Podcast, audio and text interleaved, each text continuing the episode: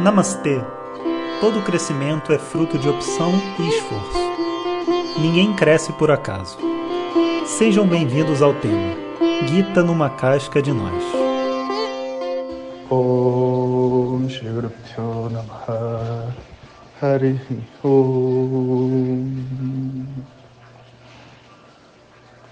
Bom dia pessoal. Uma manhã chuvosa aqui na Serra do Rio de Janeiro. A gente continua caminhando, chegando agora no final do nosso mês. Vamos mudar o tema, né? Daqui a pouquinho, nosso satsang de encerramento. E até lá vamos aproveitar então esse, esses finalmente, né, para firmar essas bases de Vedanta. Afinal de contas, é para isso que a gente está aqui. E eu queria falar uma coisa para vocês, principalmente para aqueles que já escutaram Vedanta antes e que me acompanham, às vezes estudando com outros professores ou de uma forma mais independente. E alguns que me acompanham, estudam comigo, mas ainda não estão numa turma regular, então talvez não, não tenham tido acesso ainda a, uma, a um conjunto de, dizer assim, né, de ensinamentos fundamentais a respeito de Vedanta. E eu acho que isso acaba colocando às vezes muita gente numa armadilha, sabe? E essa armadilha, ela vem por um não entendimento do funcionamento do meio de conhecimento. Eu depois de um tempo, né, fazendo esse trabalho como professor e guiando pessoas, né, no processo de desenvolvimento delas, eu meio que perdi um pouco desse meu lado político de ficar querendo que as pessoas é, me entendam no sentido de é, que eu esteja em harmonia com que outras pessoas também estejam dizendo, ou de me provar para as pessoas me aceitarem como professor, porque, é, enfim, elas têm a visão delas sobre isso, né? sobre o que é um professor, o que é o, o conhecimento. E eu, olha, já são o que, 20 anos aí estudando Vedanta, e desses sete anos aí, praticamente, só dando aula e não fazendo mais nada da minha vida, sabe? Não preciso nem dizer que eu sempre fui criticado, sempre vai ter hater, sempre vai ter gente achando que você faz aquilo que, que não está correto, mas é, desde o início dessa história, eu sempre fui muito assim solitário e sério com o meu estudo. E eu acho que essa seriedade muitas vezes me isolava, sabe? Estudava sânscrito pra caramba, mantras pra caramba, meditação pra caramba. E naturalmente Vedanta pra caramba também, querendo entender tudo e fazer tudo. E essa meio que essa obsessão, né? É, me colocou dentro de um, de um caminho né, de conexão com, sei lá, coisas de outras vidas também. E me impulsionou né, dentro desse processo de amadurecimento, de, de crescimento, de entendimento e tudo mais.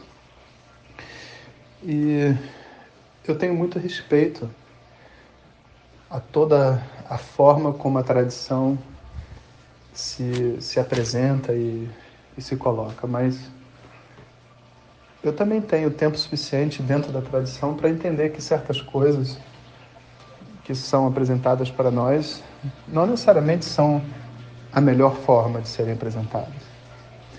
Levando em consideração três aspectos: a nossa cultura, que é diferente. Então, sei lá, eu pessoalmente acho que o conhecimento vir de uma pessoa vestida de laranja é completamente é, na contramão da nossa cultura. Sabe, uma pessoa vestida de laranja é uma pessoa especial, diferente das outras, entende? Na cultura indiana, a pessoa vestida de laranja é um padre, sabe? Que a gente aqui não teria nenhuma grande coisa porque a pessoa é um padre, é uma pessoa normal vestida com uma roupa de monge, sabe? Mas para nós, ela recebe uma coisa maior. Existe um segundo aspecto, além do cultural, então, que é assim a limitação é, associada àquele que está estudando, né? Então, você sabe que, por exemplo, que os indianos têm muito Shraddha, porque a tradição védica faz parte da cultura deles e eles praticam Shraddha. E para eles, assim, não tem como, por exemplo, eles não irem a um templo ou não estudarem sânscrito. Isso faz parte deles. Então, talvez um Swami na, na Índia tenha que lutar contra isso, e dizer, olha, não adianta vocês ficarem estudando sânscrito, sabe? Não adianta vocês ficarem indo para para missa, entre aspas. Vocês têm que estudar o autoconhecimento, é para isso que vocês estão aqui, né? Mas numa outra cultura, onde as pessoas estão estudando o autoconhecimento, mas elas não vão, sei lá, fazer meditação porque isso não faz parte da cultura delas, o professor talvez tenha que dizer o oposto. Galera, não adianta ficar só estudando. Tem que fazer assada, né? Tem que ralar na ostra para crescer. Né? E talvez até apresentar, né, como eu faço, diversos caminhos. Olha, tem terapia, tem uma constelação familiar, tem aquilo ali, tem aquilo outro, tem um monte de coisa que você pode usar para ajudar a fazer as pazes com o seu passado, sabe? E eu, sinceramente, eu acho que um professor de Vedanta, um aluno de Vedanta, alguém que está seguindo um caminho espiritual, que não faça uso de todos os recursos que existem hoje, para crescer, é uma pessoa muito limitada, você está entendendo? Porque está tudo aí. Sabe? Por que, que a gente não vai usar? E assim, claro que tem bagunça em todo lugar, né? Tipo assim, por todos os grupos, mas também tem coisas boas. E a gente não pode pegar aquilo que é bom e crescer? Isso é o que não é ser é, tradicional? Falo, não, isso, isso na verdade não é ser ortodoxo, né? Só o que é, funciona, veio da Índia e está lá, né? Porque o tradicional é aquele que faz aquilo que funciona, né? Mantém o conhecimento vivo. Então, essa é uma segunda coisa que é muito importante. E o terceiro é a limitação de quem ensina. E assim, eu sei que é estranho dizer isso, mas quem ensina é uma pessoa, e uma pessoa que tem uma certa compreensão de mundo, e quando se propõe modelos de ensinamento, esses modelos também são afetados pela limitação da pessoa que está ensinando. E seja porque a limitação é de quem ensina, seja porque a limitação é de quem recebe, ou seja porque o contexto cultural é diferente, a verdade é que o ensinamento ele precisa estar em constante movimento. Para se manter funcionando, ele tem que estar em constante movimento. E a gente faz então o que? O nosso namaskara, né? o devido respeito à tradição. E da forma como o nosso professor passou para nós, nós fazemos do início ao fim, sabe? Então, eu aprendi lá, Swami Dayananda, aprendi Panini, decorei os sutras, decorei as tabelas de sânscrito, os mantras, fiz tudo que eu podia, os trabalhos emocionais, sentei lá aos pés do professor Glória alguns anos, sabe? Tudo que era para ser feito foi feito. E, e para quê? Para que depois eu possa fazer o que eu preciso fazer, que não necessariamente é a mesma coisa que eles fizeram. O conhecimento naturalmente é o mesmo, mas os processos precisam se adaptar. E então assim, essa visão ela também impacta dentro do processo de estudo, sabe? Porque existe uma armadilha, como eu falei para vocês, na hora que a gente pega para estudar, que é a tentativa de se construir uma visão de Vedanta. Vedanta que tem como objetivo mostrar para você o que é Brahma, né? o que é o Vastu, o que é a realidade, o que é o sujeito. Aí você quer ver, você quer ter essa visão, você quer entender. Aí o que, que você faz? Você começa a estudar os textos e cada texto aparentemente vai te dar uma pecinha desse quebra-cabeça que você vai montando para você ver a realidade, certo? Não, errado.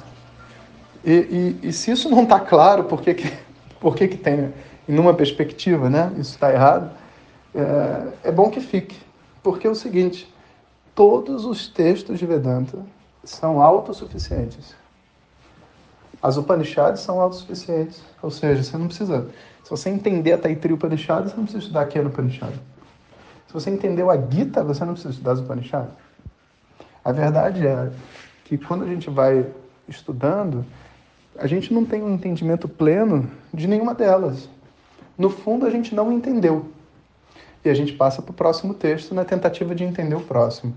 E passa para o próximo texto na tentativa de entender. E quando a gente entendeu um, a gente também entendeu todos. Porque a moral da história é a mesma. É como se alguém estivesse tentando contar a piada para você de diversas formas, sabe? Você não está somando partes para isso, sabe? Não é assim, eu, uma coxa de retalhos que você aprendeu um tantinho na Taitri, um tantinho na Kena, um tantinho na Gita, um tantinho no Tatuaboda e você então faz a sua visão. Não é. E se isso não está claro, acontece algumas coisas. Primeiro, o ego começa a crescer. Eu já estudei Tatuaboda, já estudei a Gita, já estudei o Upanishad isso, já pratico yoga não sei quantos anos. Mas vê só, se não é um, somatório, então na verdade isso é até pejorativo, né? Estou há 50 anos tomando Rivotril. Tipo, é ruim. Estou há 50 anos estudando Upanishad. É ruim, cara. Por quê? Porque era pra você ter entendido, né? Então, assim, é, o ego ele se acomoda, cresce, e a tentativa de entendimento através da mudança de forma não acontece. A segunda coisa também é porque a terminologia de cada texto é ligeiramente diferente. Em alguns textos, a consciência, né, o sujeito, é chamado de Brahma. Em outro, chamado de Ishvara. Em outro lugar, é só chamado de Atman. E tem textos que eles não dão nem nome. Eles falam aquilo que vê todas as coisas, né? Por quê? Porque são formas de falar sobre a mesma coisa, com nomes diferentes, exatamente para tentar assim, fazer com que a mente quebre as suas categorias e as suas definições. E muita gente transforma tudo isso numa estrutura de categorias e fica tentando linkar as coisas, sabe? Então, Ishvara é Brahma? Eu tinha essa dúvida quando eu estudava. Né? Ishvara é Brahma? Não, mas e Brahma, Brahma é Atma? E Atma, para Atma virar Ishvara, eu tenho que usar Maya. Entra Maya. Então, Ishvara menos Maya é igual a Atma. É, esse tipo de cálculo é totalmente inútil. Totalmente inútil. Porque toda Upanishad é autossuficiente. E elas não usam mais de um nome. Ela explica do início ao fim com um nome só. Se usou Brahma, é Brahma. Se usou Ishvara, é Ishvara. No máximo, uma ou outra vai usar dois nomes numa tentativa assim de fazer você entender que, poxa, olha, Atma é Ishvara, o Prabhu, o Senhor, no máximo. Sabe? Ele, ele não vai é, ficar mudando de nome toda hora dentro de uma mesma explicação, porque aí você começa a transformar os nomes numa realidade. Sabe? Como se a, daqui a pouco a consciência tem um nome, ela é o Atma, ou é o Mahatma, sabe? Não. Isso não é, não é a forma correta de estudar, sabe? Então, quando você pega um texto, você tem que esquecer tudo que você já estudou e tentar entender o que o texto tem para dizer profundamente ele sozinho. E ao fazer um mergulho nele sozinho, a moral da história tem que ser entendida nele. É claro que o que você já estudou nos outros já contribuiu na sua mente para um monte de coisa, mas você não está somando o conhecimento. Não está somando. Você está, na verdade, corrigindo o que você ainda não entendeu. E se tem alguma coisa que eu ainda não entendi, que precisa ser corrigida, a minha atitude não é de somar. É uma atitude, na verdade, de botar tudo em xeque. Tudo que eu já sei, é colocado em xeque ao estudar o novo texto. Tudo que eu já sei é, é como se eu estivesse sempre me esvaziando para ouvir de novo. Eu preciso entender a piada e ainda não entendi. Então esquece tudo e escuta de novo. Sabe? Essa é uma, uma atitude muito importante. Então eu queria falar isso para vocês, né, que já estão às vezes aí numa jornada de Vedanta há um tempo e coisas assim que são pulos do gato, né, para dar certo, às vezes a gente não sabe. Então fica aí esse presente para vocês. Queria aproveitar também para agradecer os depoimentos né, que os alunos das turmas regulares estão enviando, que a gente está usando para que as pessoas que estão chegando na nova turma, é, a turma Sharadá, né, possam assim, entender um pouco mais o que é Vedanta à luz dos depoimentos de alunos que já, né, já estão mais na frente aí dentro desse processo. E a propósito, né, é, a gente está começando já nessa semana os encontros de quem está na lista de espera do ano que vem. Eu não vou ficar aqui nesses áudios de WhatsApp falando sobre a turma do ano que vem toda hora, né? Então, estou dando alguns, alguns pontos assim, porque eu tenho certeza que algumas pessoas estão esperando né, para entrar para a próxima turma e a gente está começando a preparação. Então, vai ter um encontro essa quinta e vão ter vários encontros até o final do ano. Então, se você por acaso está nesse grupo, você fica ligado para você não perder nada. Também porque eu não vou ficar anunciando aqui toda hora para não atrapalhar também as pessoas que ainda não pretendem entrar para a turma. É... E, bom, eu tinha uma outra coisa para dizer, né? Então, essa semana as aulas da Gita saíram do ar, né? Que a gente estava na aula da Gita. Recebi também muitos, é, muitas mensagens carinhosas e tudo mais sobre o curso, então, como não dá para responder todas, eu respondo por aqui. Obrigado a todos vocês pelo carinho. Foi realmente um grande curso também. Fiquei muito feliz de estar com vocês e fico feliz de ver que houve uma revolução assim em vários sentidos na mente e na vida das pessoas. Então, daqui a pouco teremos um outro curso com certeza, não sei quando. A gente tem esse plano de ter o curso de meditação no fim do ano, e a turma regular né, começa em março do ano que vem, abril. Mas é, eu não sei como é que vai, as coisas vão estar, né? Se eu vou realmente fazer esse curso ou não. Agora eu tenho umas outras coisas para fazer e só quando eu passar por elas é que eu vou saber exatamente se vai rolar curso de meditação, quando vai ser. E aí, né, quem quiser pode ficar ligado aqui nesses áudios de WhatsApp, que eu vou informando vocês e a gente daqui a pouco tá junto novamente. Então, um abraço a todos. Hariom.